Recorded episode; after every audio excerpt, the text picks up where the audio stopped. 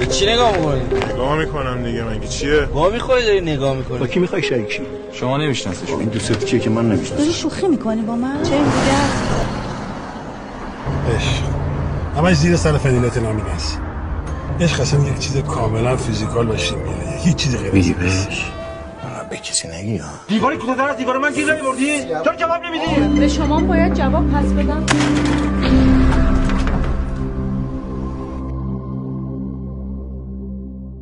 سلام.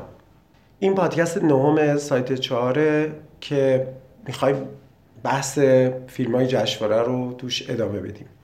در پادکست قبلی به بحث هیئت انتخاب پرداختیم و تا حدی درباره مکانیزم تولید فیلم در ایران و بعد به طور متمرکزتر در مورد سه تا فیلم تختی و مسخره باز و سرخپوست صحبت کردیم. ولی هدف این بحث این نیست که بخوایم تک تک درباره فیلم ها حرف بزنیم. ترجیح میدم که بحثمون بره به سمت یکم نگاه کلیتر به تولید فیلم در سینمای ایران. من مجید اسلامی هستم در کنار حبیبه جعفریان و یحیی نتزی. این بحث رو داریم پیش می‌بریم. امشب شهرام مکری هم لطف کرده و به جمع ما اضافه شده و امیدواریم که حضورش بتونه یه دریچه تازه‌ای رو برای این بحث باز کنه. من هم سلام عرض می کنم خدمت دوستان و شنوندگان این پادکست. امیدوارم که قسمت قبلی پادکست برای کسایی که اونو گوش کرده باشن جذاب باشه. امیدوارم که قسمت دومش هم همچنان بحث مفید و پرباری باشه. منم شهرام مکری هستم. سلام می‌کنم خدمت شنوندگان این پادکست. برای خودم راستش خیلی هیجان انگیزتر اینه که در کنار کسانی که خیلی دوستشون دارم داریم یه بحثی رو راجع به فیلم های سینما ایران انجام میدیم. فکر کنم که تو این بحث خودم بیشتر دوست دارم که مشتاقانه بشنوم. سه نفر دیگه که اینجا هستن راجع به فیلم چی میگن؟ سلام حبیبه جعفریانم. امیدوارم حوصلتون سر نره. خب. اون دفعه راجع به این حرف زدیم که آیا جشنواره فجر می‌تونه یه ویترین باشه؟ اگه یه ویترین تمام ایار هم نباشه یه ویترین به هر حال هست. و اگه تو این ویترین بخوایم تصویر کلی سینمای ایران رو اه، نگاه بکنیم به نظر میاد که یه نکات جالبی رو میشه توی این ویترین دید. یکیش تعداد تولیدای پرخرج سینمای ایرانه که یکم تعجب آوره یعنی حالا بعضی فیلم ها تولید میشن که همیشه تولید شدن تو سینمای ایران که ذاتا پرخرجن.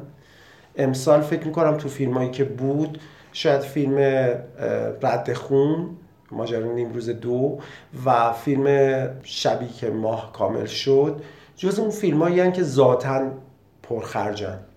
و آدم خیلی تعجب نمی‌کنه از رقمایی که میشنوه. شاید حتی به نسبت فیلم های خیلی پرخرج سالهای قبل اینا خیلی هم پرخرج نبودن. یعنی اگه با رستاخیز بخوایم مقایسه کنیم یا با دوئل بخوایم مقایسه کنیم یا با چه بخوایم مقایسه کنیم به نظر می‌رسه که این فیلم هایی که ذاتا به نظر پرخرج میان شاید در اون اشل هم پرخرج نبودن.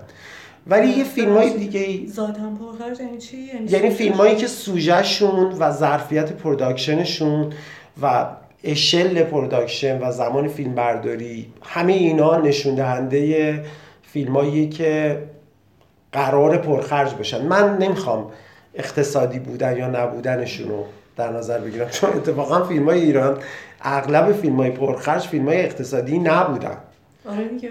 یعنی فیلمایی نبودن که به قصد اقتصادی بودن ساخته شدن. ولی حداقلش اینه که خرجشون رو نشون میدن و آدم تو سوژهشون فکر می‌کنه که طبیعیه که اینا پرخرج بوده باشن. ولی امسال فیلمایی هم بودن که آدم احساس نمی‌کرد که این فیلم ها باید انقدر پرخرج در اومده باشن. ولی بعد درباره بودجه هاشون که میشنیدی و خود فیلم ها مدلشون به یه سمتی رفته بود که پرخرج بشن و اقتصادی نبودنشون بعد جوری توجه آدم رو جلب می‌کنه. می‌دونیم. مثلا فیلمی که حالا دفعه پیش دربارهش صحبت نکردیم به طور خاص فیلم متری شیش و نیمه. که مثلا تو فکر می‌کنی که این فیلم ذاتا نباید خیلی پرخرج می بود ولی عملا فیلم پرخرجی بوده. و فیلم دیگه ای که باز به نظر من پرخرج بودن شاید بهش لطمه زده بود و دفعه پیش در موردش به تفسیر صحبت کردیم مسخره بازه. که مثلا آدم فکر نمی‌کنه. قاعدتا یه همچی چیزی باید پرخرج باشه ولی پرخرج بوده. و فیلم های دیگه هم همینجور. یعنی حتی این شامل فیلم های تولید متوسط و زیر متوسط سینمای ایران هم میشه. یعنی فیلمایی که آدم فکر می‌کنه مثلا با 400 میلیون باید جمع شده باشه ولی بعد میشنوید مثلا بالای یه میلیارد خرجش شده. یا فیلمایی که یه میلیارد بعد خرجش شده باشه بعد سه میلیارد خرجش شده. من به طور خاص می‌خواستم از شهرام مکری بپرسم که خودش به عنوان یه فیلمساز تو این سینما حضور داره فکر می‌کنی که این چجوری میشه این پدیده رو بهش نگاه کرد؟ ببینید فکر می‌کنم یه رقم مثلا یک میلیارد تومنی حدودا شاید دو سال پیش می‌تونست کف برآورد هزینه تولیدی یک فیلم باشه با رقمایی که تا اون موقع وجود داشت. در حال حاضر اگر ما فکر کنیم یه فیلمی مثلا حدود 3 میلیارد تومن هزینه تولیدش میشه احتمالا داریم هنوز راجع به اون پروژه یک میلیارد تومنی دو سال پیش صحبت می‌کنیم. داریم راجع به اون حرف زنیم منتها اینجا یه تفاوتی که وجود داره اینه که باید ببینیم آیا این نسبت سه برابر شدن همه چیز باید در همه ارکان مختلف یک فیلم اتفاق افتاده باشه یا نه. مثلا ما وقتی که اجاره وسایل داریم میدیم آیا اجاره وسایل شامل این سه برابر شدن میشه؟ یا مثلا دستمزد عوامل شامل این سه برابر شدن میشه؟ چون که در کنار این موارد مصرفی داریم. اونا رو می‌تونیم حدس بزنیم که الان دوباره تولیدشون خرید مجددشون این سه برابر شدن رو پوشش میده. ولی مشکل اینجاست که در واقع سینما ایران توی اون کف تولید در همه چیز سه برابر شده. یعنی در همه شاخه و زیر شاخه های مختلفش. این به نظرم جای تعجب داره که چرا الان برآورد ما رو به این سمت می‌بره. نکته دیگه که وجود داره اینه که فیلم ها به نظر می‌رسه از این ایده سه برابری فراتر هم رفتن. یعنی ما تعداد زیادی فیلم داریم که الان از این حداقل سه برابر تولیدشون گرونتر داره از آب در میاد. فکر می‌کنم یکی دلایلش مدل گرایش سینما ایران به سمت production های عظیم تره چون که در واقع ممکنه به نظر برسه ما توانایی سینمای ایران رو توی اون ابعاد بیشتر می‌تونیم ببینیم. بذارین اینطوری بگم که مسیر رفتن به سمت تکنیک تکنولوژی یه مسیریه که سینما ایران توش داره پیشرفت می‌کنه. ولی ما باید بدونیم یه معنای دیگه این اینه که ابزار داره پیشرفته تر میشه. یعنی تکنولوژی داره پیشرفته تر میشه. الان دوربینای بهتری وجود دارن. البته فیلمبرداری بهتری هم وجود دارن. اما معناش نیست که فیلمبرداری امروز ما خیلی از فیلمبرداری قدیمی ما بهتر هستن. اونا تکنولوژی و ابزار بهتری در اختیارشونه. در مورد تدوین در مورد صداگذاری در مورد صدا برداری همه این اتفاقات میفته و این باعث میشه که ما فکر کنیم مسیر پیشرفت سینما ایران مسیر پیشرفت در تکنیکه. وقتی که راجع به این حرف می‌زنیم احتمالا فیلم هایی فیلم ها برای اینکه بتونن بلوغ خودشون رو بیشتر به نمایش بذارن فکر می‌کنن باید در ابعاد تکنیکی بزرگتر و بزرگتر به نظر برسن. امروز فیلم بهتر فیلمی نیست که در ایده در فیلمنامه یا در مثلا تاثیر اجتماعی حتی یا در تاثیرش در تاریخ سینما در هیچ کدوم اینا فیلم مهمی باشه. به نظر می‌رسه سینمای امروز ایران تبدیل شده به سینمایی که باید بزرگتر باشه. هر چقدر بزرگتر بیشتر انگار داره توی اون بودی که ما خیلی هم خوشحال در موردش حرف زنیم یعنی پیشرفت تکنیکی. داره توی اون بیشتر انگار داره فعالیت می‌کنه. این یه جور بازار رقابت به وجود آورده توی سینما ایران که هرچی بزرگتر بهتر. هرچی پرخرجتر بهتر هرچی ابزار تکنیکی توش بیشتر بهتر. و فکر می‌کنم البته خیلی موج کوتاهی خواهد بود. خیلی زود فروکش خواهد کرد این موج. به خاطر اینکه تکنولوژی همون طوری که سری می‌تونه همیشه رو تحت تاثیر قرار بده سری هم می‌تونه در واقع همه گیر شه. سری می‌تونه ابزاری باشه که در اختیار همگان قرار بگیره. چندی پیش داشتم با بچه های کلاس رجوع این صحبت می‌کردم که احتمالا اولین اولین ایده هایی که از سینما شروع می‌کنن شروع میشن به حذف شدن مثلا ایده استفاده کردن از دوربین های بزرگتر و مهمتر باشه. می‌دونین چشم ما از 8K بالاتر اصلا تصویر متحرک رو کوالیتیش رو تشخیص نمیده. در نتیجه دوربینا وقتی به 8K برسن دیگه ما این هیجان دوربین کوالیتی بالاتر رو از دست میدیم. وقتی وقتی برای صدا قبلا افتاد. بله، یعنی بله. به یه جایی رسید که دیگه تو انتظار بله. نداری که کوالیتی صدا از اون جلوتر بله چون که تاثیرش رو نمی‌تونی بفهمی. در مثلا وقتی دوربینا به جایی برسن که ما با حرکت انگشت روی LCD بتونیم رنگای تصویرها رو تغییر بدیم. بتونیم نورپردازی صحنه رو جابجا کنیم. وقتی افکت های تصویری به جایی برسن که ما با کامپیوترهای خونگی هم بتونیم انجامش بدیم معنای دیگه اینا اینه که اینا از ایده سینما شروع می‌کنن به حذف شدن. سینما ایران فعلا درگیر پولدار- آره زدگی بله. دقیقا. ذوق زدگی و production های عظیم تولید کردن برای این منظوره. برام جالبه که این در حالیه که به نظرم سینمای هالیوود که در واقع مهد استفاده از این ابزار. تکنیکیه چند سالیه به نظر می‌رسه که مسیر توجه فستیوالیش به فیلم ها از این مسیر فاصله گرفته. یعنی اونا سینمایی که تکنولوژی تکنیک و production توش اهمیت داره رو یه دوره برای اسکار مثلا مهم بوده. این سالها می‌بینیم اهمیتش از دست داده. امسال نمونه متأخرش. Cold War Cold War، آره. سینمای اروپا سینمای آمریکا همه به این سمت داره پیش میره. به نظرم این یه هشداری باید باشه برای سینمای ایران که در نهایت ما با این وضعیت فقط می‌تونیم فیلم های استاندارد تولید کنیم که البته خودش برای سینما ایران خوبه. ولی مسیری نیست که ما بتونیم روی سرمایه گذاری بزرگ انجام بدیم. من راستش خب خیلی با نکاتی که شهرام گفت موافقم به نظرم این در واقع بالا رفتن استانداردهای تولید همزمان نشده با بالا رفتن استانداردهای در واقع داستانگویی. داستانگویی و در واقع فیلمنامه‌نویسی. سینما ایران همچنان از همون مشکلات مزمن همیشگیش رنج می‌بره و این به نظرم باعث میشه که ما وقتی خروجی فیلم ها رو نگاه می‌کنیم در جایی مثل فستیوال فیلم فجر با فیلم های مواجه باشیم که همچنان در واقع در بعضی از بخش های کاملا مهم و ضروری فیلم های آزاردهنده هستند ولی در بخش های دیگه به نظر خیلی فیلم های گندگویی میان خیلی فیلم هایی هستن که می‌خوان ما رو مرغوب بکنن. این نکته که شهرام گفت خیلی مهمه. این سینمای آمریکا یا حتی سینمای دنیا دقیقا داره برمیگرده به همون نکاتی که چون به- اصالت سینما رو تعریف یه دلیلش شاید اینه که فیلم های هالیوودی هم تا چند سال پیش این مسیر رو رفته بودن. یعنی فیلم هایی توی هالیوود می‌دیدیم که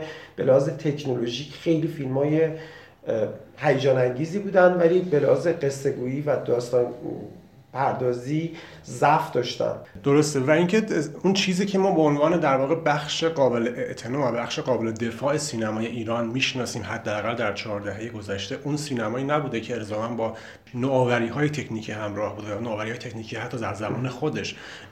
فیلم هایی هستن که اتفاقا به لحاظ محدودیت هایی که در واقع وجود داشته در اون بسترهای تاریخی تونستن برسن به یه استانداردهایی.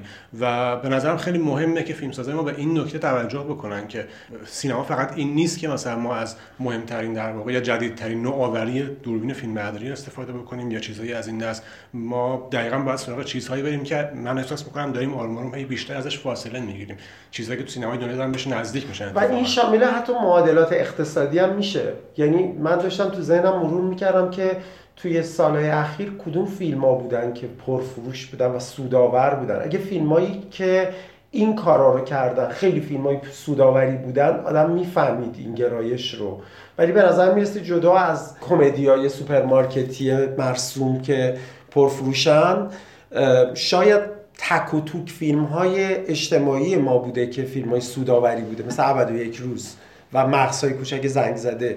بنابراین باز به نظر من اون سرمایه گذاری رو اون مدل سینما به حتی پی پرخرج بودن رو به جون خریدن برای یه فیلمی مثل متری شیش و نیم شاید به این دلیله که داره یه ظرفیت فروش و سوداوری رو تو خودش می‌بینه.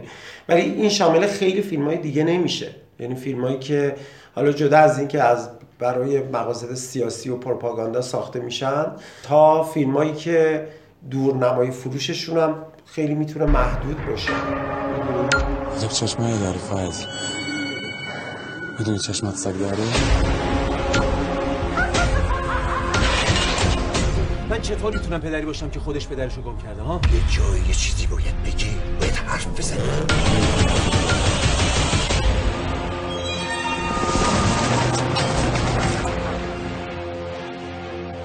به این فقط فکر کنیم که ببخشید این افزایش در واقع هزینه تولید یه بخش زیادیش در واقع میره, میره, میره سمت دستمزد عوامل در واقع بازیگرها. یعنی بازیگری که به عنوان مثال 100 میلیون می‌گرفته الان 300 میلیون می‌گرفته خب این داره خیلی در واقع فشار میاره چون 200 میلیون میاره رو دستمزد خودش. این برادر ممکنه 20 میلیون میفته الان 40 میلیون مثلا می‌گیره خب یه نکته دیگه هم هست. تو اینجا اینه که به طرز قافلگیر کننده ای تئاتر رقیب شده توی در واقع به کارگیری بازیگرا.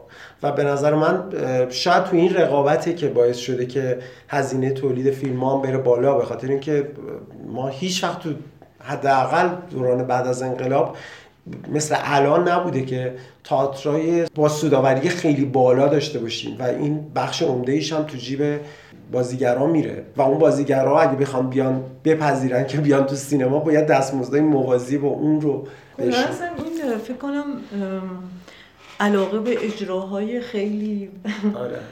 چشمگیر و مثلا عریض و طویل مثلا حتی تو تئاتر هم آره، کنم یکی دو سالی آره. خیلی خودشون نشون میده حالا مثلا اسمش شده تئاتر موزیکال مثلا آره. حتی تو اپرا آره. تئاتر آره. موزیکال حالا مثلا دقیقا ما اپرا اجرا نمی کنیم مثلا من خودم اولین بار که با ترکیب تئاتر موزیکال مواجه شدم فکر خب یعنی چی؟ یعنی قراره مثلا اپرا ببینم ولی اپرا که نیست. ولی می‌خوام بگم در اجرا اون ذوق زدگی اون همه چی بزرگ باشه همه چی چشمگیر باشه. توی توی نمونه‌های اولیه این بزرگ بودنه نبود. مثلا شاید محمد رحمانیان اولین کسی بود که یعنی من یادم میاد که با پیگیری تئاتر رو به موسیقی وصل کرد و یه سری نمایش های اینجوری شروع کرد.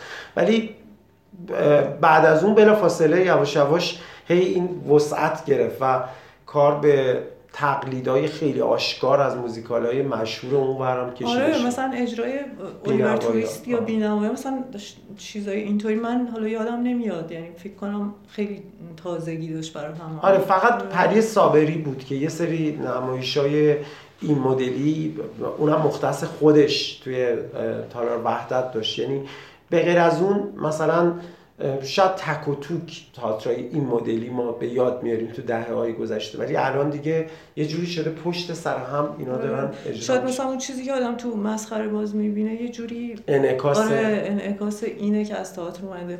ولی من داشتم فکر کردم اصل قضیه من حسم اینه که اتفاق خوبیه. یعنی دقیقا همینطور که گفتن آقای ماکری انگار یک مرحله یا یک چیزیه که تو به هر حال باید یه مرحله گذاره داره تجربهش کنی نمی‌تونی از روش بپری.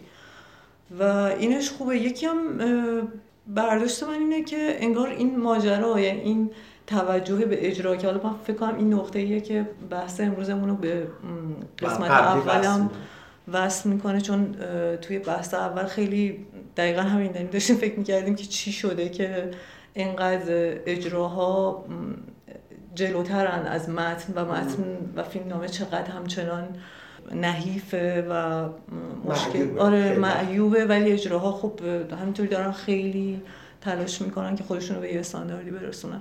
داشتم فکر می‌کردم خود این انگار باعث شده که چند نوع فیلم هایی که انگار به هم کاملا بی ربط بودن حداقل شاید در شرایط تولید یا حتی در سوژه هایی که سراغش رفته مثلا فیلم سازی یا تهیه کننده انگار به هم نزدیک شدن با این قضیه. می‌دونی منظورم چیه؟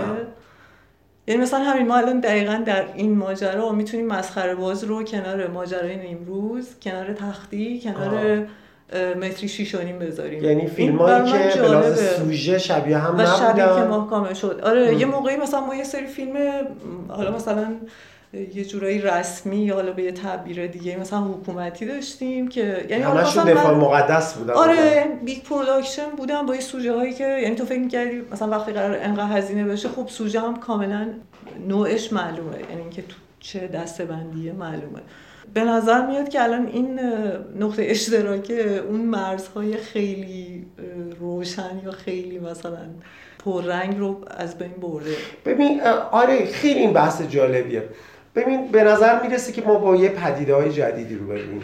یعنی شاید فیلم رد خون یه فیلم تیپیکال سینمای ایرانه. یعنی همیشه از این نوع فیلم ها داشتیم. فیلم هایی که با یه اهداف ایدولوژیک ساخته میشن و طبعا آره خیلی امکانات در اختیارشون آره اینا. ولی فیلم آبیار یه ذره فرق داره با این مدل فیلم. اینکه قهرمانای فیلم شخصیت های وزارت اطلاعات نیستن. زاویه دیده فرق داره. بنابراین یه فیلمی که به لحاظ production ی یه فیلم اون مدلی بزرگ بوده به لحاظ. سوژه یه دفعه تغییر شکل پیدا کرده و تبدیل شده به یه داستان ملودراماتیک به نظرم حتی سوژه هم همونه فقط دقیقا نگاه فیلمساز که حالا خودش فیلم نامش رو هم خودش یعنی نوشته و پرداختی که مثلا کرده اینو جدا کرده متفاوت آره، کرده. آره. و تختی از این نظر فیلم عجیبیه یعنی ما این مدل فیلم کمتر داشتیم یعنی فیلمی که به لحاظ production شبیه اون فیلم هاست یعنی حساب کنید که فیلم پارسال این گروه تنگه ابو قریب بوده و یه دفعه حالا شده تختی. به لحاظ سوژه خیلی انتخاب عجیبیه دیگه. یعنی آدم فکر می‌کنه که تختی با مناسبات اقتصادی باید ساخته بشه. یعنی برگشت سرمایه. آره با دید برگشت سرمایه باید ساخته بشه در اون اشل می‌دونی در واقع به نظرم اتفاق اون اتفاقی که ما الان داریم در موردش صحبت می‌کنیم جدا از اون چیزی که توی جامعه ما داره به لحاظ تربیت طبقه مختلف اجتماعی داره اتفاق میفته نیست. در واقع ما بعد از گذشتن چهل سال از انقلاب شاهد اه، در واقع شکلگیری یه طبقه های مختلف اجتماعی هستیم که با در واقع جابجایی اون چیزی که نظام ارزشی خودشون می‌دونستن با پول تونستن توی جامعه طبقه خاص خودشون رو به وجود بیارن. منظورم اینه که در واقع اگر قبلتر مثلا در هنر حالا کاری به همه ابعاد مختلف سینما ندارم. اگر در هنر قبلتر ما ایدمون حاکمیت نخبگان بوده الان در واقع حاکمیت سرمایه جایگزین حاکمیت نخبگان شده. به خاطر اینکه در همه ابعاد مختلف اجتماعی سرمایه جایگزین همه چیز شده. سرمایه اومده و جایگزین جایگزین همه ایده های مختلف شده. از جمله در هنر سرمایه جایگزین ایده حکومت نخبگان شده. حالا تاثیرش چی میشه وقتی که سرمایه میاد اونجا قرار می‌گیره؟ تاثیرش این میشه که مثلا اگر ما یک طبقه تازه به دوران رسیده اقتصادی داریم اینا همونطور که خونهشون محصولات مورد بله. خودشون رو لازم آره. اینا همونطور که خونهشون بزرگه ماشینشون بزرگه باید فیلمی هم که می‌بینن بزرگ باشه. اینا فیلم بزرگ خودشونو می‌خوان. اگر ما طبقه دیندار اقتصادی داریم یعنی طبقاتی داریم که نظام که پاسدار نظام های ارزشی خودشون هستن. اما در عین حال اقتصادی رفتار می‌کنن. پس باید محصولی که تولید می‌کنن محصول دینی اقتصادی باشه. و از طرف دیگه اگر مثلا جامعه نخبه ای داریم که اون جامعه نخبه تونسته پول به دست بیاره که به نظر من نتونسته احتمالا اونم باید برای شرکت در این رقابت فیلم نخبه گرای اقتصادی خودش رو یعنی بسازه. مسخره باز مثلا. به نظرم حالا اگر میگم راستش من یکم پریز می‌کنم مشخصا راجع به فیلم حرف بزنم ولی به نظرم مسخره باز برای یکی دیگه از این گروه هایی که الان. ولی نه اگه مثال بزنی خب روشنتر میشه. مثلا شما از تئاتر مثال زدین خب؟ به نظر من تئاتر ایران تو تئاتر مشخصه. تو تئاتر مشخصه ولی من یه سوال دارم ازت. اینکه این معادله که تو تئاتر از طریق گرون شدن بلیت می‌تونه اقتصادی بشه و حتی سودآور بشه تو سینما نمی‌تونه بشه. یعنی این یه تناقضه. ببینید یه نکته که وجود داره می‌دونه اسلامی بس سوداوری در سینما ایران صرفا از طریق اون ایده گیشه به دست نمیاد در حال حاضر. آره. یعنی در واقع اقتصاد ایران کلا به نظرم یه توده بیشکله. هیچ جاشو نمی‌تونید بگیرید و فکر کنید که می‌تونید با اتکا به اینجایی که گرفتین. بقیه مناسبت اقتصادی ایران شکلی به خاطر همین تولید بیشکل الان تو سینما ایران. شما برآورد بودجه می‌کنین یه فیلمی رو دو میلیارد تومن اگر تموم بشه چهار میلیارد تومن هم کسی تعجب نمی‌کنه. چون که اصلا نمی‌دونین چی رو دو میلیارد تومن برآورد کردین و نمی‌دونین که تموم شده چهار میلیارد تومن چرا شده چهار میلیارد یعنی سود توی تولید ممکنه باشه اصلا. ببینید الان چند تا ایده مختلف می‌تونه یه فیلم رو مثلا یه, مثال جالب براتون در مورد فیلم خودم بزنم به عنوان نمونه هجوم. ببینید من من فیلم هجوم رو با یه هزینه مثلا حدود 800 تومانی تولید کردم. 700 خورده ای 800 تومن تولید کردم فیلم رو. بعد وقتی که ما فیلم رو می‌خواستیم تبلیغ کنیم یه مناسباتی وجود داره بین شهرداری بیلبورد و محصولات فرهنگی. مثلا شهرداری می‌تونه بیلبوردش رو اجاره بده به یک مؤسسه ای اون مؤسسه اگر روی اون بیلبورد یه محصول فرهنگی رو کار بکنه می‌تونه به ازای اون محصول فرهنگی از شهرداری تخفیف بگیره بابت اون بیلبوردش. حالا یه محصولی مثلا یکی از شرکت های خودروسازی. ممکنه بیاد بگه که من بیلبورد می‌خوام ولی نمی‌خوام پول بیلبورد رو بدم. در نتیجه میام؟ در کنار یه محصول فرنگی قرار می‌گیرم. محصول فرنگی روی بیلبورد میشه. محصولی که دو سومش فرنگی یک سومش آزاد باشه. به خاطر همین اون شرکت اون شرکت مثلا خودروسازی به اون محصول فرهنگی یه پولی رو میده که ممکنه اون پول نزدیک نیمی از هزینه تولید اون فیلم باشه. فقط به خاطر اینکه بیلبوردهای شهری که داره در اختیار می‌گیره رو بدون پرداخت هزینه در واقع با یه جور تخفیف از شهرداری این کارو بکنه. یا فرض کنید می‌دونید که وقتی فیلم ها به رسانه های تصویری میومد الان که بحث ویودی پیش اومده یکم موضوع فرق کرده پیچیده تر شده. می‌دونید که دعوای اصلی کسایی که داشتن فیلم رو تولید می‌کردن بر سر این نبود که چه فیلمی رو دارن به بازار میدن. بر سر این بود که چه پکیج تبلیغات ابتدایی فیلم ها دسته کیه. یعنی شرکت پخش کننده داره اون پکیج رو کار می‌کنه شرکت تولید کننده سی دی داره این کار رو انجام میده. کسی که صاحب فیلم اون پکیج تبلیغ چون پول اون عملا چرخش اقتصادیش خیلی گسترتر از اون سی دی بود که داشت به بازار میومد مجموعه اینا چون میگم بیشکله واقعا اقتصاد سینما ایران رو دچار سردرگمی کرده. ما اگر روی کاغذ بخوایم حساب کنیم سینمای ایران 20 و چند ساله که ورشکسته است.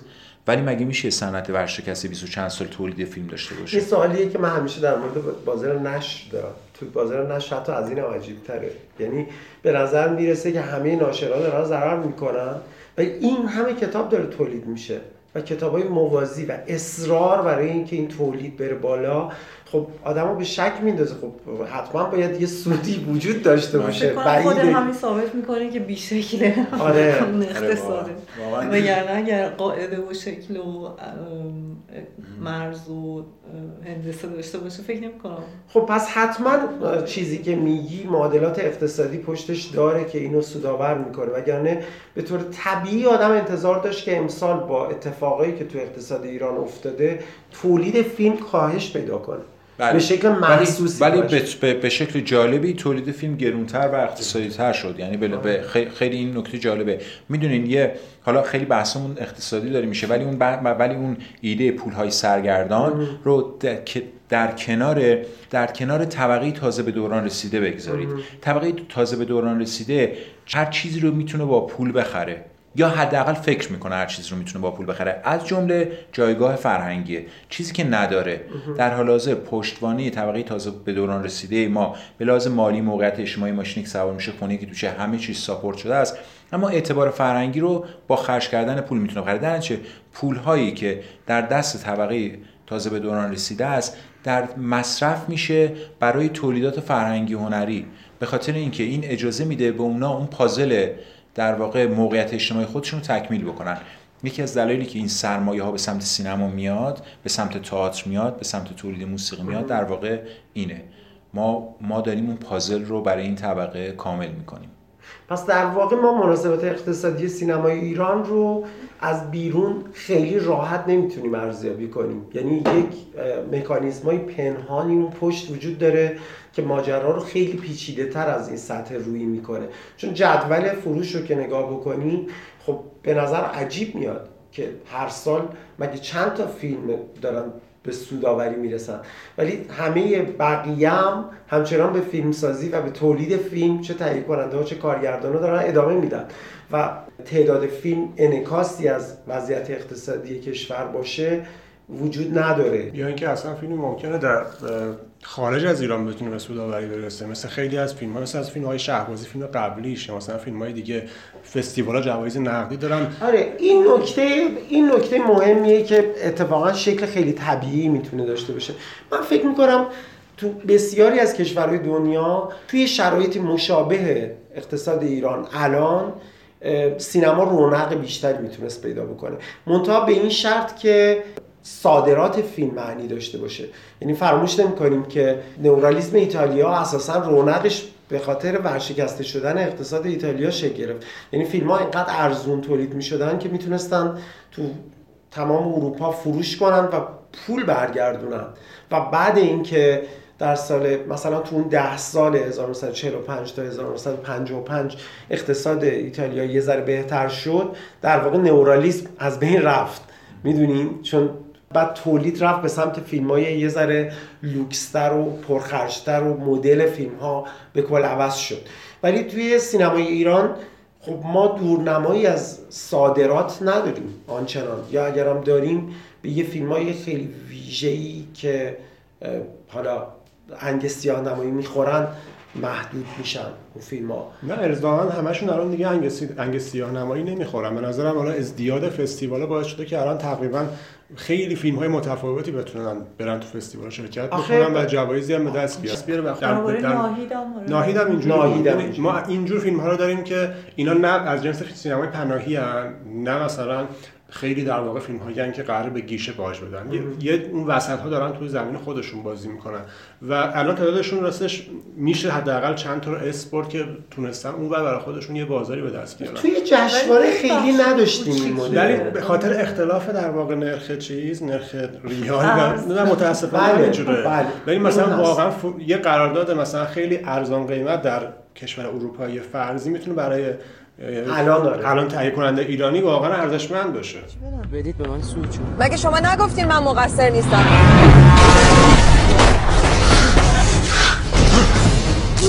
مسکر است کی هستی؟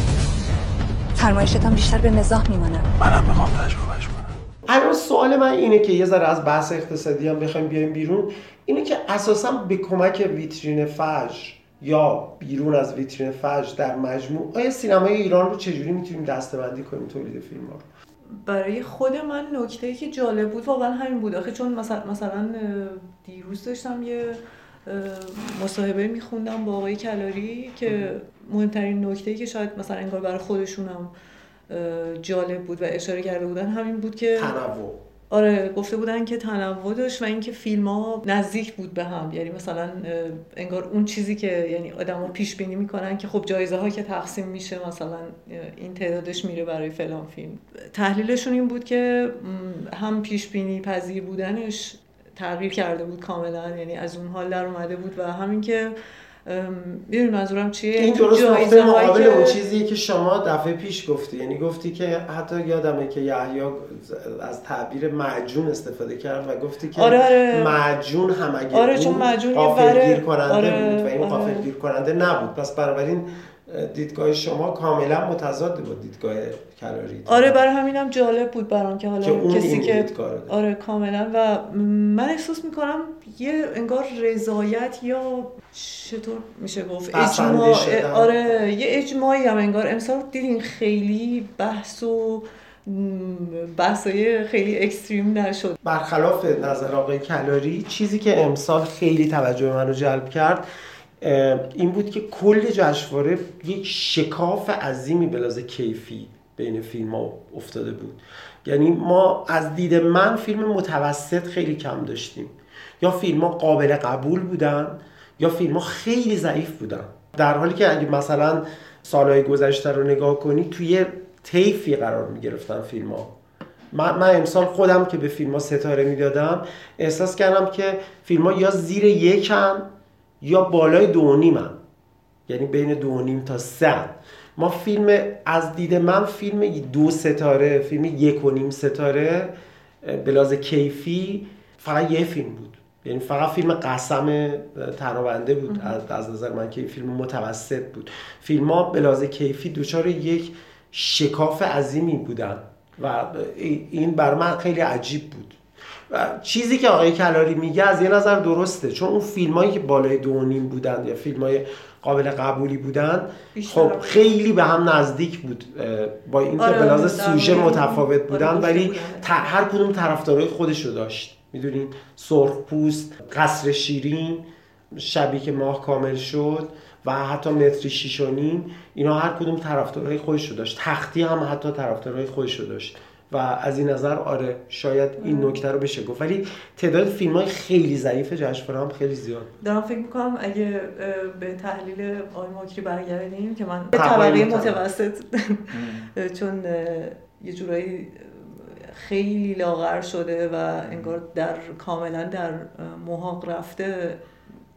به خاطر خود قضیه متوسط ها یعنی شما داشتین می‌گفتین که فیلم های قابل قبول و فیلم های خیلی ضعیف یعنی فیلم های اون وسط انگار چیزی وجود نداره یا خیلی لاغره. داشتم فکر می‌کردم که خب شاید چون طبقه متوسطی وجود نداره. یعنی وجود نداره که این هی بیشتر الان در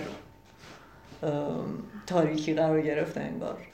از این نظر شاید اگه بخوایم یک کمی هم وارد فیلم ها بشیم فیلم قصر شیرین فیلم عجیبی می‌خواستم همینو یعنی بگم. قصر فقط شیرین فیلمی بود که اتفاقا برخلاف فیلم دختر دختر به نظر من یه فیلم مدل آشنای سینمای ایران بود که یه دفعه یه جاهایش خیلی زیادی گنده شده بود اوایلش. یعنی آره. زیادی لوکس شده بود heli زیادی shot داشت. heli shot داشت و اینا.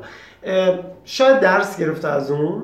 و فیلم قصر شیرین یه, یه تولید یکم متفاوت از مد زمانه بود. خیلی یعنی- و ن- من فکر می‌کنم به همین دلیل اونقدر دیده نشد. یعنی آدم هایی بودن که دوستش داشتن و خودمونم مثلا دوستش داریم ولی به نظر شما اینطوری نبود؟ نه، خیلی فیلم اول مجله فیلم شد.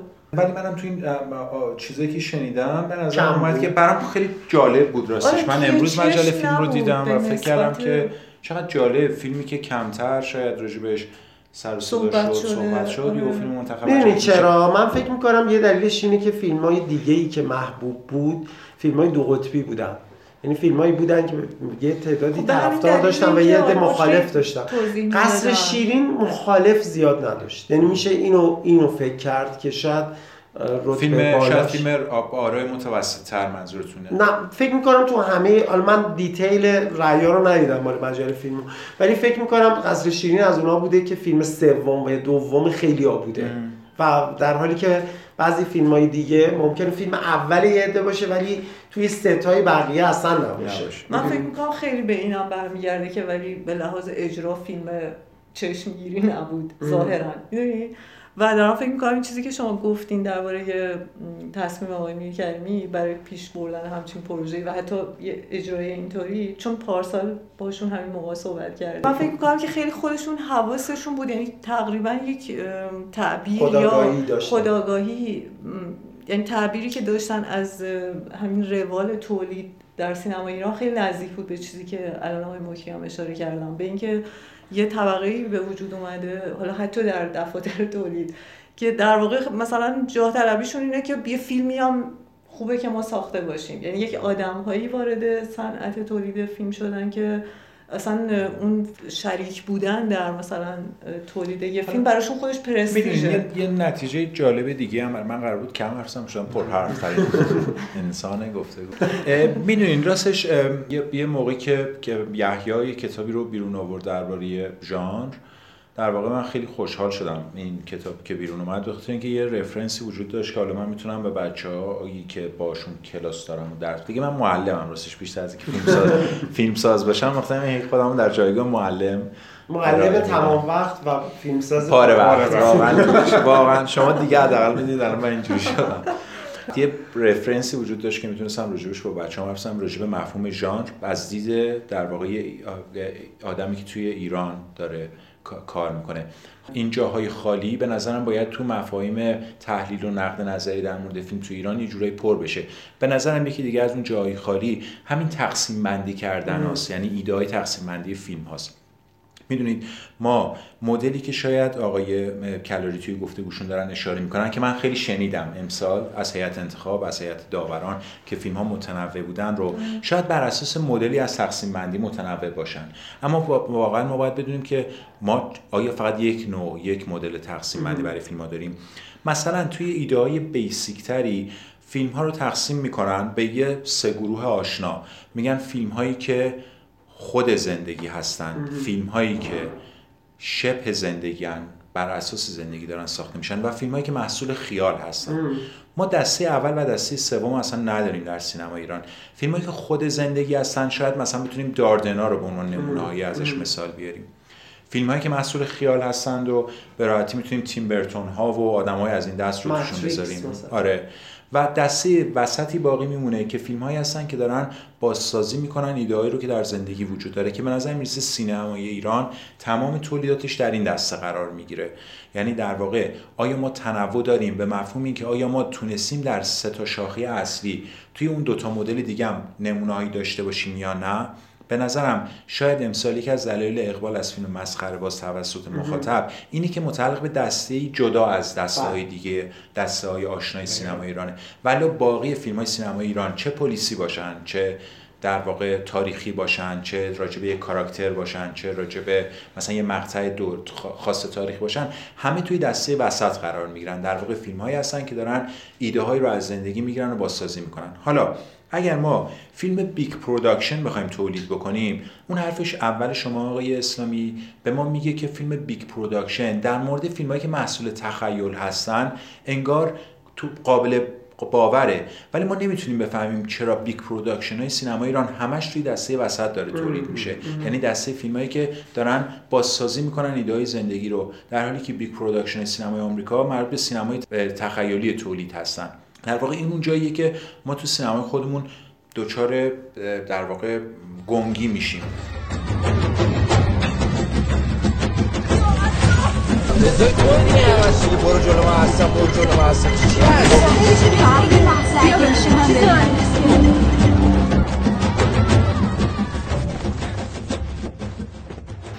همینجا بذار بریم روی متری شیشونی که دو نیمه بودنش انگار که ترس از این تغییر دستبندی که تو داری میگی. یعنی نیمه اولش یه کمی منو یاد مدل فیلم های مثل ژاکودیار انداخت. نیمه اول اون فیلم. ولی انگار که فیلمساز آمدانه پناه می‌بره به اون مدلی که براش آشناتره و تو سینما ایران سنته. من یه چیزی همینجا بگم. نگاه کنید توی یه تقسیم بندی بزرگ دیگه یعنی در واقع میگیم میگیم که وقتی که هنر اینجا منظورمون سینماست. از اون نگاه یعنی اون بار مسئولیت ماوراییش از رو دوشش برداشته میشه و می‌فهمیم که کار کرده ماورایی نداره. در واقع در طول تاریخ هنر در مقابل این سوال قرار می‌گیره که من چی کارم؟ من چرا وجود دارم؟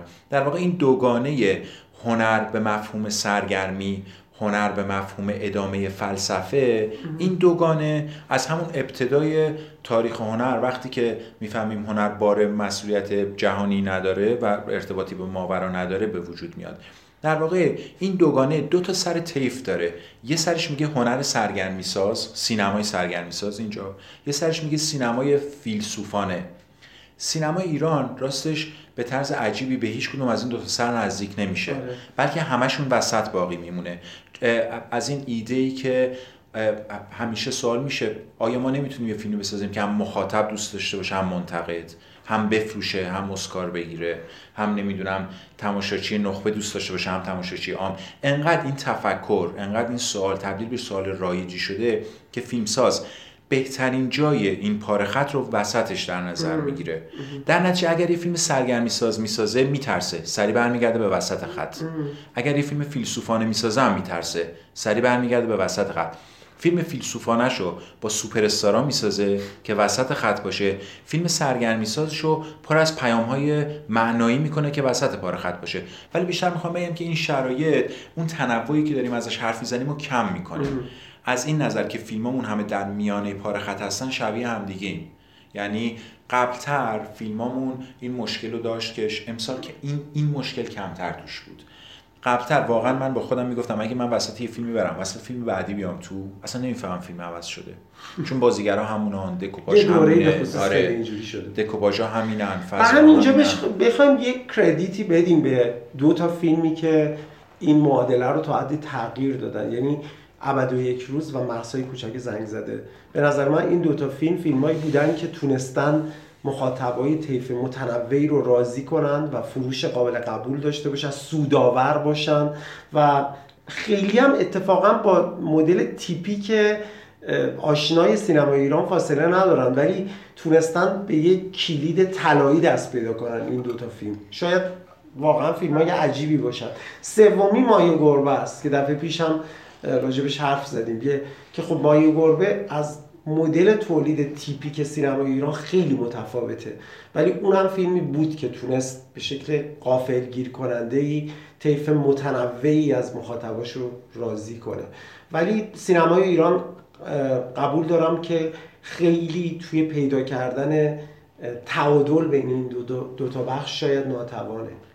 البته من حالا مخالفم یکم با اینکه ماهی گربه رو مثلا توی اون تحلیلی که گفتن آقای ماکری واقعا قرارش بدیم و سعی کنیم اونجوری تفسیرش کنیم. یعنی اینکه تو از فلسفه نقطه بین فلسفه و سرگرمی رو می‌گیری و سعی می‌کنی که توش حرکت کنی به خاطر اون من اسمشو می‌ذارم محافظه کاری چون که یه نمی‌دونم شاید یه خویه که ما داریم که همه چی رو با هم حد وسط نبود. آره قبول آره. دارم. این در واقع هجوم یه فیلم اکستریم بود یه فیلم حد وسط حتی به نظرم ماهی و گربه ولی فکر می‌کنم شاید وجود یه فیلمی مثل جدایی نادر که قشنگ یک مستاق چیز دیگه. یعنی این توصیفی که کردین که چطور میشه یه فیلمی ساخت که هم اسکار بگیره هم بفروشه هم آره. ستاره داشته باشه. چون اینو انقدر به گوش خودم شنیدم دارم میگم و فرهادی چی کار می‌کنه؟ نمی‌تونی یه چیز اونجوری بسازی که هم اسکار بگیره هم بفروشه هم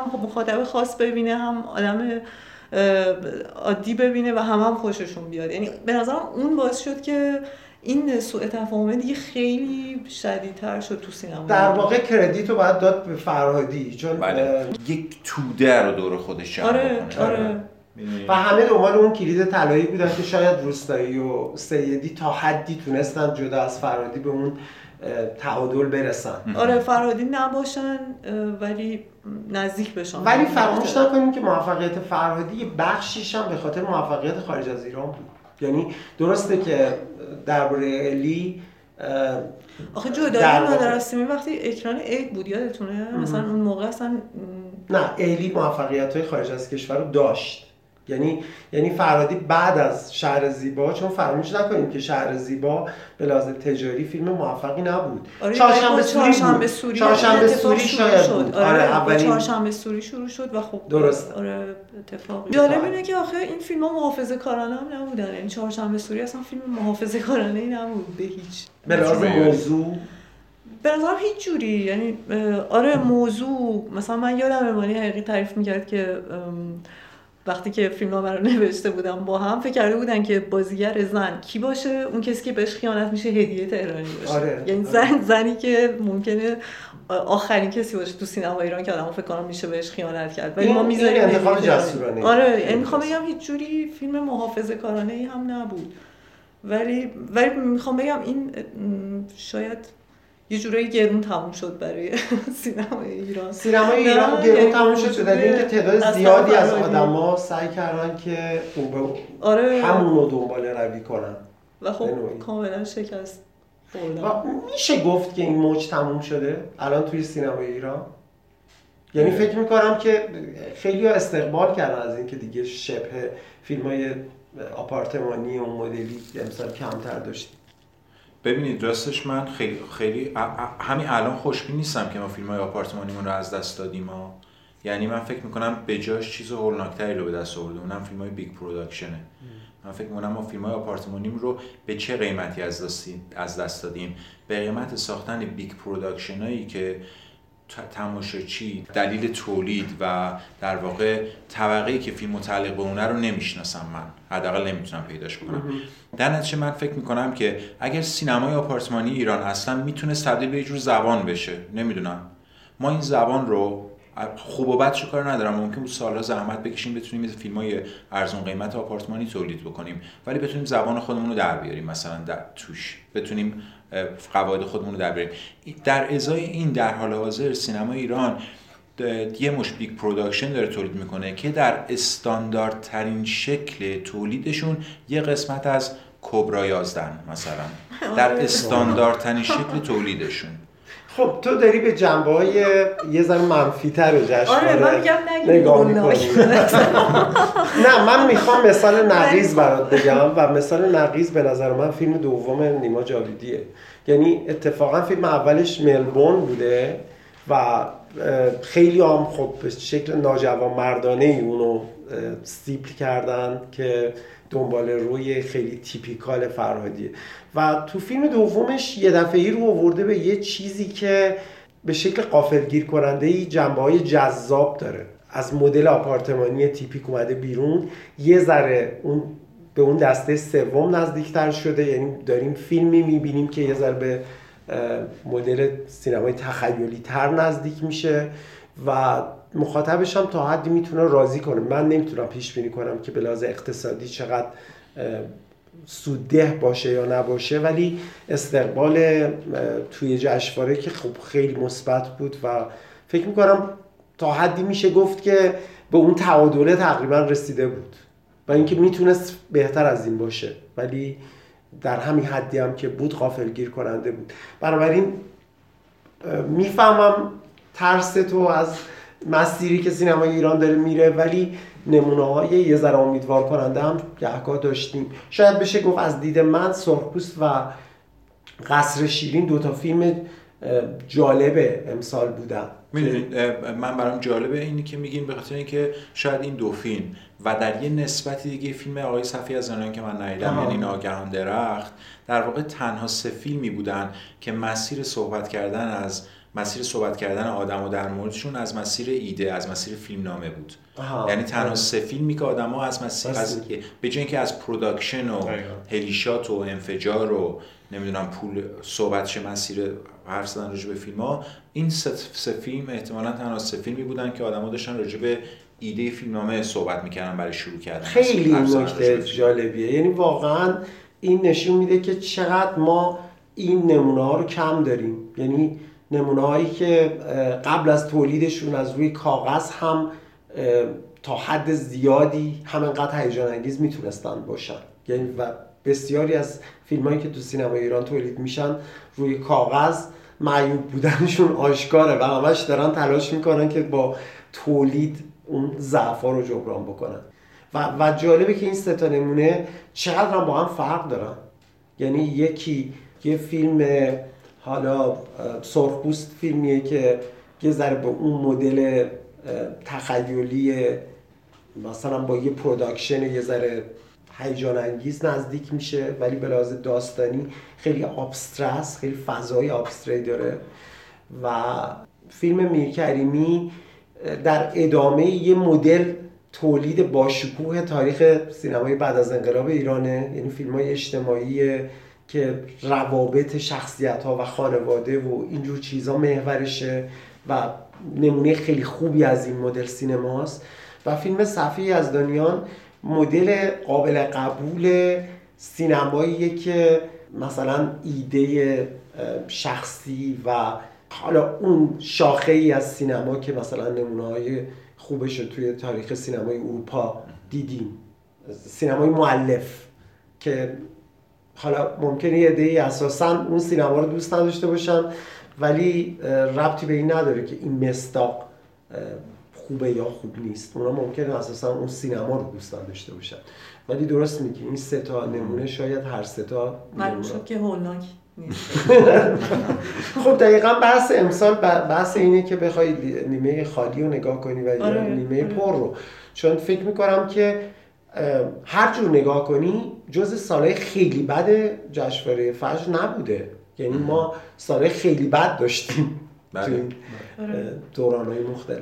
آره نه چون اگر صحبت ویترین بود در واقع خب ویترین واقعا اون اجرای مفصله. یعنی واقعا اگر بخوایم یه چیزی از سینمای آره ایران امسال یادمون آره. بمونه.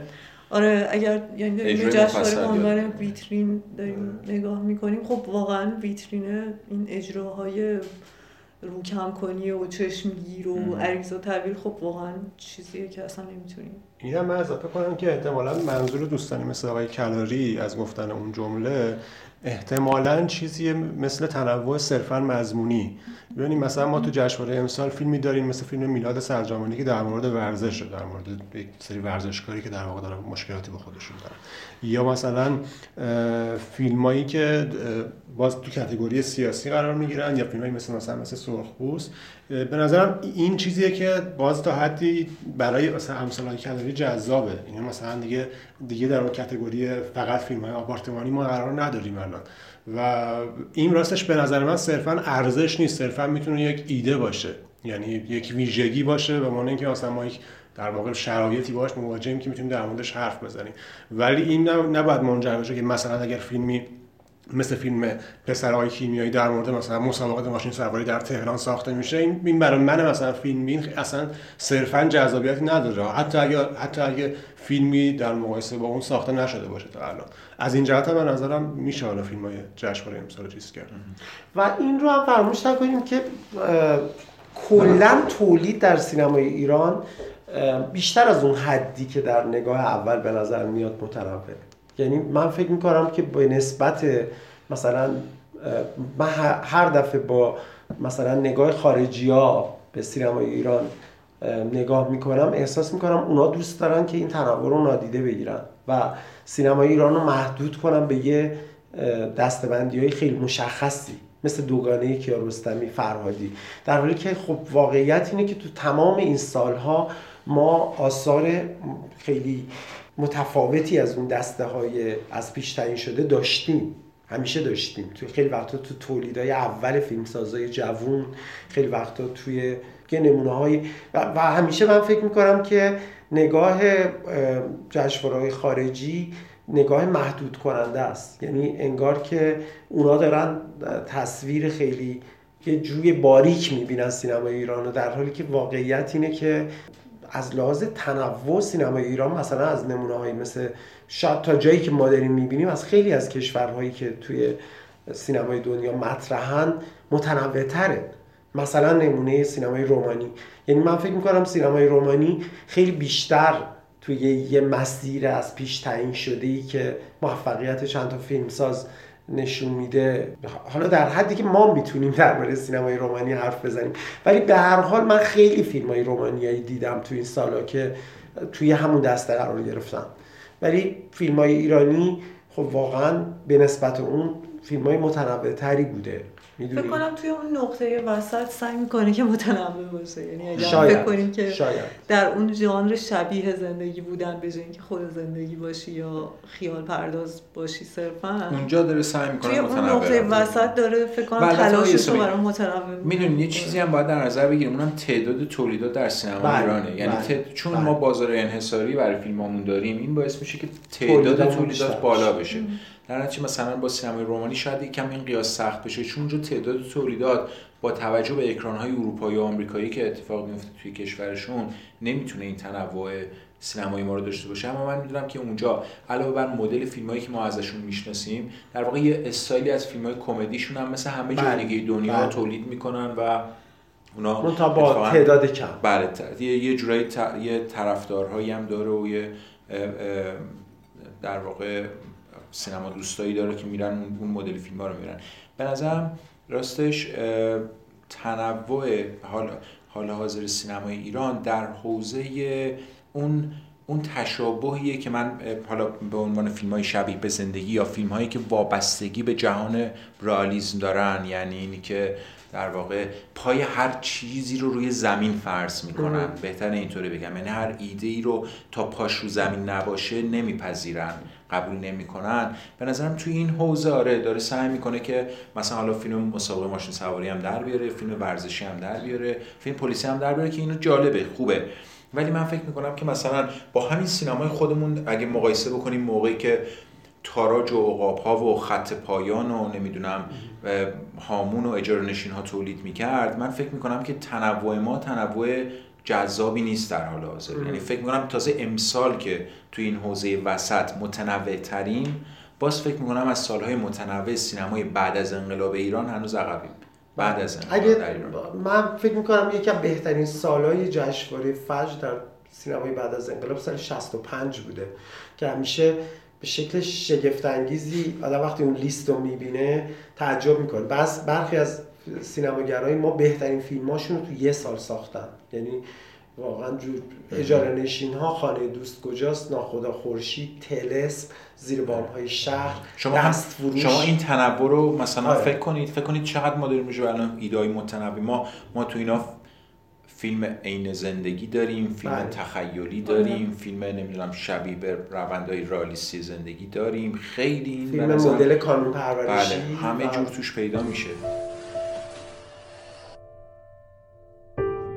سالهاست میشنوم که هی میگی زنم با رفیقم فرار کرده رفته. میری بهش؟ به تو هم باید جواب پس بدم؟ ما هممون یه روز یه گندی زدیم به زندگی ما من زنان نفهم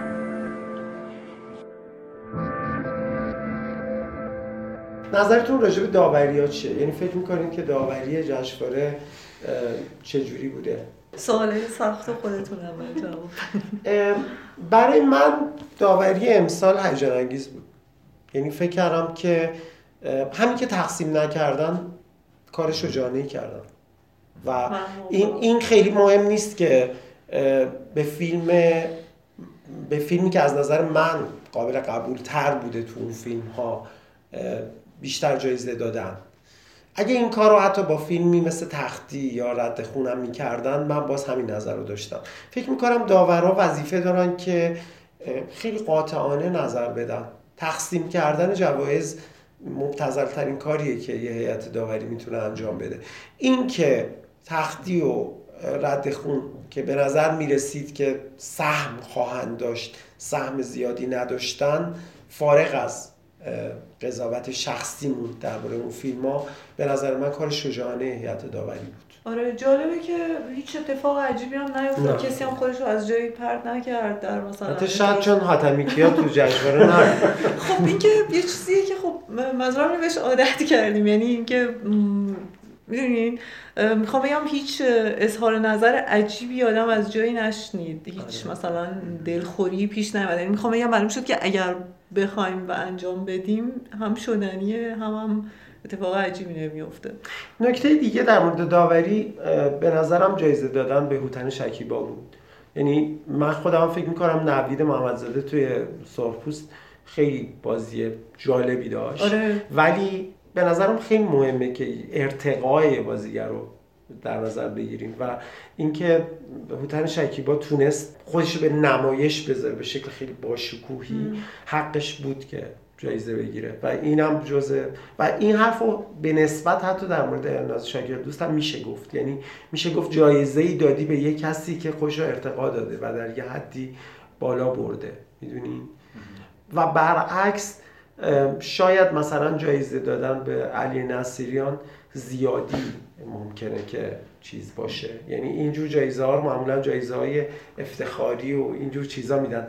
نمیگم بازی علی نصیریان خوب نبود. طبعا خیلی هم تو اون فیلم جز اتفاقای خوب بود. ولی اینکه فکر کنی چون علی نصیریان کاندیده باید بهش جایزه بدی نظرم اینجوری نبود. یعنی خود اینم من باز برام خیلی جالب بود توی داوری امسال. هم خوشحال شدم و هم به نظرم جالب بود. اصلا من احساس می‌کردم که از مثلا شکل حضور داورا روی سن اختتامیه از م- میمیک صورتشون این احساس راحتیه و غرور نسبت. رضایتمندیه معلوم بود. یعنی احساس می‌کردن که کارشون اونجوری که واقعا می‌خواستن و سلیقه‌شون بوده. یعنی تصمیماشون انگار واقعا تصمیمایی بود که قطعی بود و خیلی با رضایتمندی این کار کرده بودن من خیلی این حس داشتم.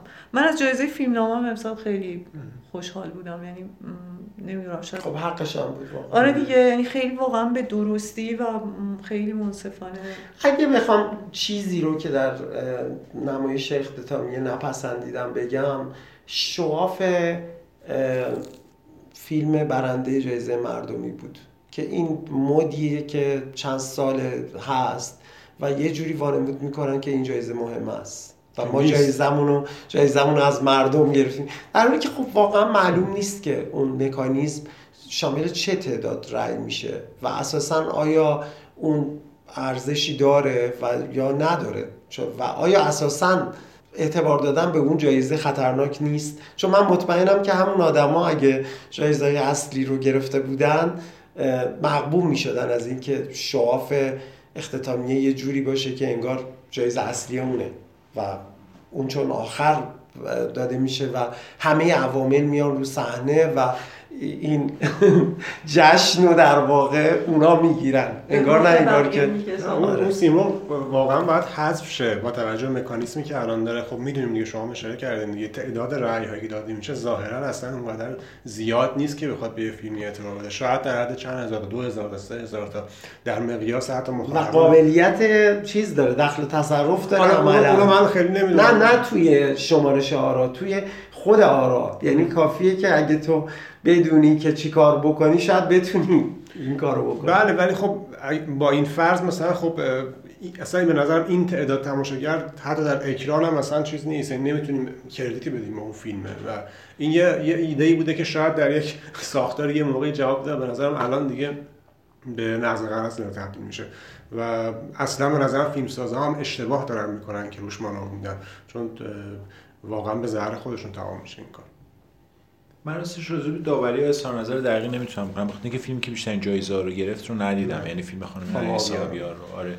ولی شاید بتونم فقط راجع به مکانیزم داوری در جشنواره فجر بگم اون حرفی که شما می‌زنید راجع به داوریا در مورد اینکه احساس رضایت می‌کنن که نظرشون بوده من راستش با آقای داروزاده دبیر جشنواره فجر در جشنواره دیگه ای به عنوان داور بودم که ایشون دبیر بودن در. جشنواره دیگه ای به جز منظورم جشنواره فجر نیست و اونجا می‌دونم که ایشون خیلی حساسیت دارن سر این موضوع که در واقع داورها نظر بیرونی بهشون نرسه و. کار خودشون انجام. مستقل باشن بخاطر همین منم فکر کاش که این حساسیت در مورد هیئت انتخاب هم داشت یعنی آره. ما دفعه پیش مفصل راجع به می‌دونید سهم واقعیتش اینه که آره واقعیتش اینه که هیئت انتخاب شاید اصلا یه مکانیزمیه که به نظر من تا حدودی خارج از قدرت دبیر جشنواره. اصلا اتفاق میفته آره منظور من البته از اون جمله دقیق کنم منظورم یعنی اگر اینطوری برداشت شده که حالا منظور اینه در دوره های دیگه یا در اون تصویر مثلا کلیشه ای که داریم داورا تحت تاثیر چیزی بودن من- منظورم اصلا این نبود آها.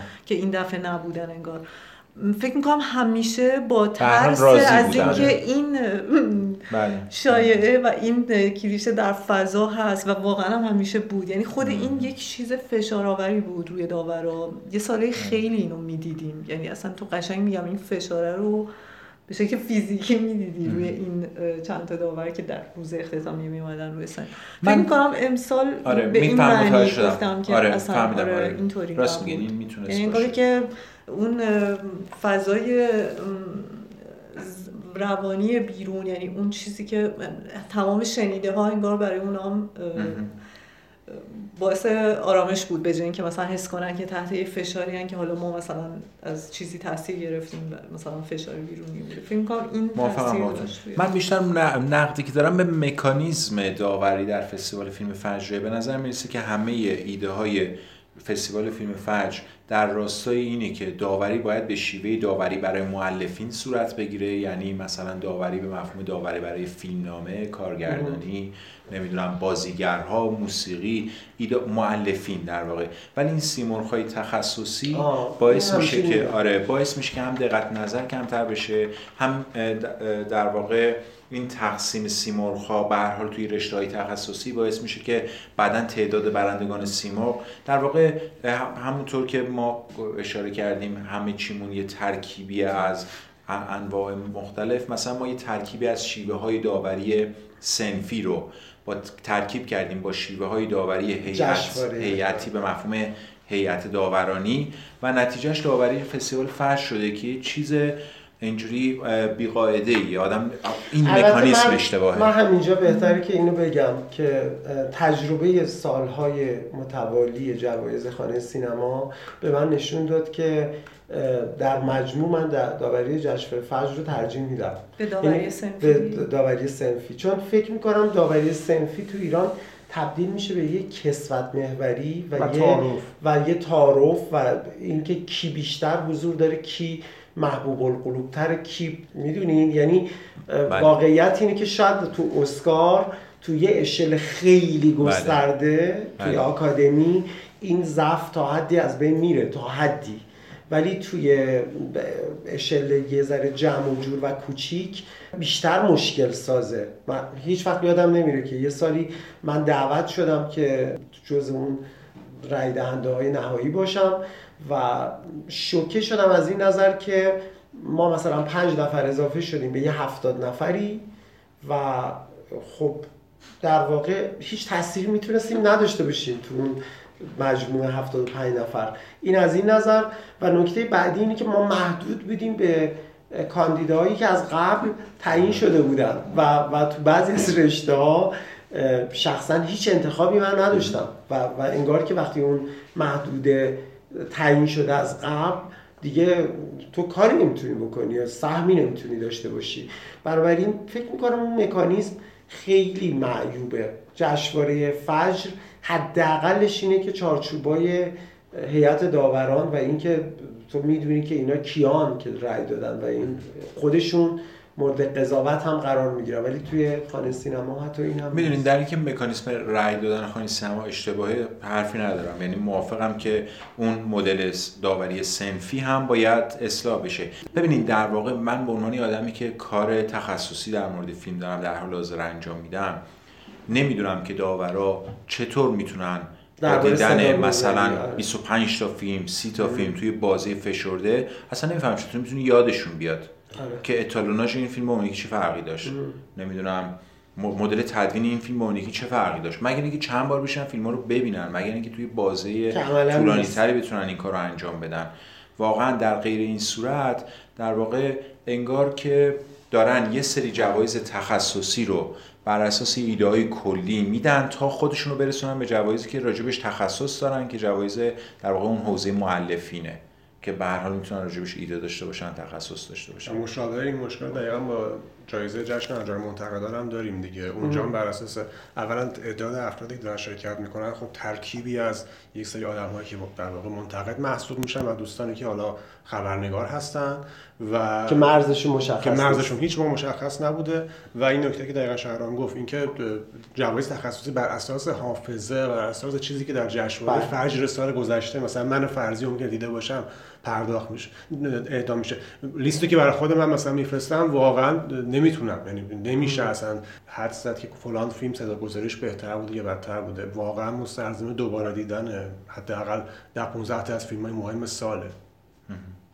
امکان پذیر نیست. من با این و یه مشکلی هم که اصلا نمی‌دونم چرا در داوری جشنواره فجر برطرف نمیشه این ایده ایه که کاندیداها اعلام میشن یک نفر برای دو تا فیلم. به جای اینکه یک نفر دو بار کاندید اعلام بشه یک نفر بعض امسال تو لیست میدن بعضی مواقع یک نفر دو بار اعلام می‌شد اسمش. توی یه رشته دیگه یک نفر برای دو فیلم اعلام می‌شد. این معناش اینه که دو تا فیلم مجزا کاندید هستن. این بعد مثلا اگر امسال این اشتباه وجود نداشت ولی توی سال قبل این این مشکل بود که در واقع یه جایزه رو به یکی می‌دادن برای دو فیلم. این معناش اینه که هر دوی اون فیلم ها مثلا در پستر تبلیغاتیشون می‌تونن بزنن. ما برنده جایزه بهترین بازیگر نقش اول زن بودیم مثلا. خیلی پیشفرض عجیبیه. انگار که یه نفر فقط یه مدل کار بلده انجام بده. ما واقعا تو جشنواره امسال آدمی داشتیم که تو دو تا جا کار کرده بود و تو یه جا خوب بود و تو یه جا خوب نبود. و حالا که داره کاندید میشه برای هر دو بشه یه ذره از اون تصمیم های عجیبه. خیلی عجیبه این تصمیم. حالا میگم می‌تونه کاندید بشه ولی جدا جدا کاندید برای این فیلم کاندید برای اون یکی فیلم. و که معلوم باشه اگر جایزه رو گرفت برای کدوم داره می‌گیره؟ نه اینی که کاندید برای دو فیلم بشه و یه یه سوال دیگه هم می‌خوام مطرح کنم و اون سوال اینه که با این ویترین جایگاه سینمای ایران تو سینمای دنیا کجاست؟ سوال سختی پرسیدین. من فکر راستش فکر نمی کنم فیلم های امسال جشنواره فیلم فجر به جز یک یا دو مورد موفقیت های بین المللی زیادی پیش روی سینما ایران باشه. به اون چیزی که بهش میگیم حضور در فستیوال ها من بعید می‌دونم سال موفق مگر فیلم مگر باشه که خارج از بله مگر فیلم خارج یعنی از فستیوال. اینم عجیب نخواهد بود بله. که فیلم هایی که رد شده اینجا فیلم هایی باشه که اونور بله. موفق بشن. راستش منم تقریبا همین ایده به ذهنم می‌رسه. چون می‌دونیم که خب فستیوالا معیارهای خودشونو دارن. تجربه مثلا فیلم اول آقای یزدانیان هم همون می‌دونیم دیگه با اینکه خب اینجا خیلی فیلم بود که مورد توجه قرار گرفت. دلیل اینکه از اون معیارها فاصله داشت دقیقا در هیچ فستیوال مهم خارجی پذیرفته نشد. و حتی ابد و یک روز هم, حتی ابد و یک روز. ولی الان مثلا تو همین فیلم های امسال مثلا غیر از روزهای نارنجی که حالا جوایزی هم از قبل برده بود و شاید که تو فیلم دیگه بقیه اون نزدیک نیستن واقعا. به اون مدلی که اونا بپسن و خب این چیزیه که وجود داره و نمیشه این کارش کرد. حالا بحث این که خوب بعد اصلا یه, یه جلسه دیگه میطلبه. ولی خب نتیجهش همین میشه. مرسی. خیلی ممنون. مرسی آقا. مرسی.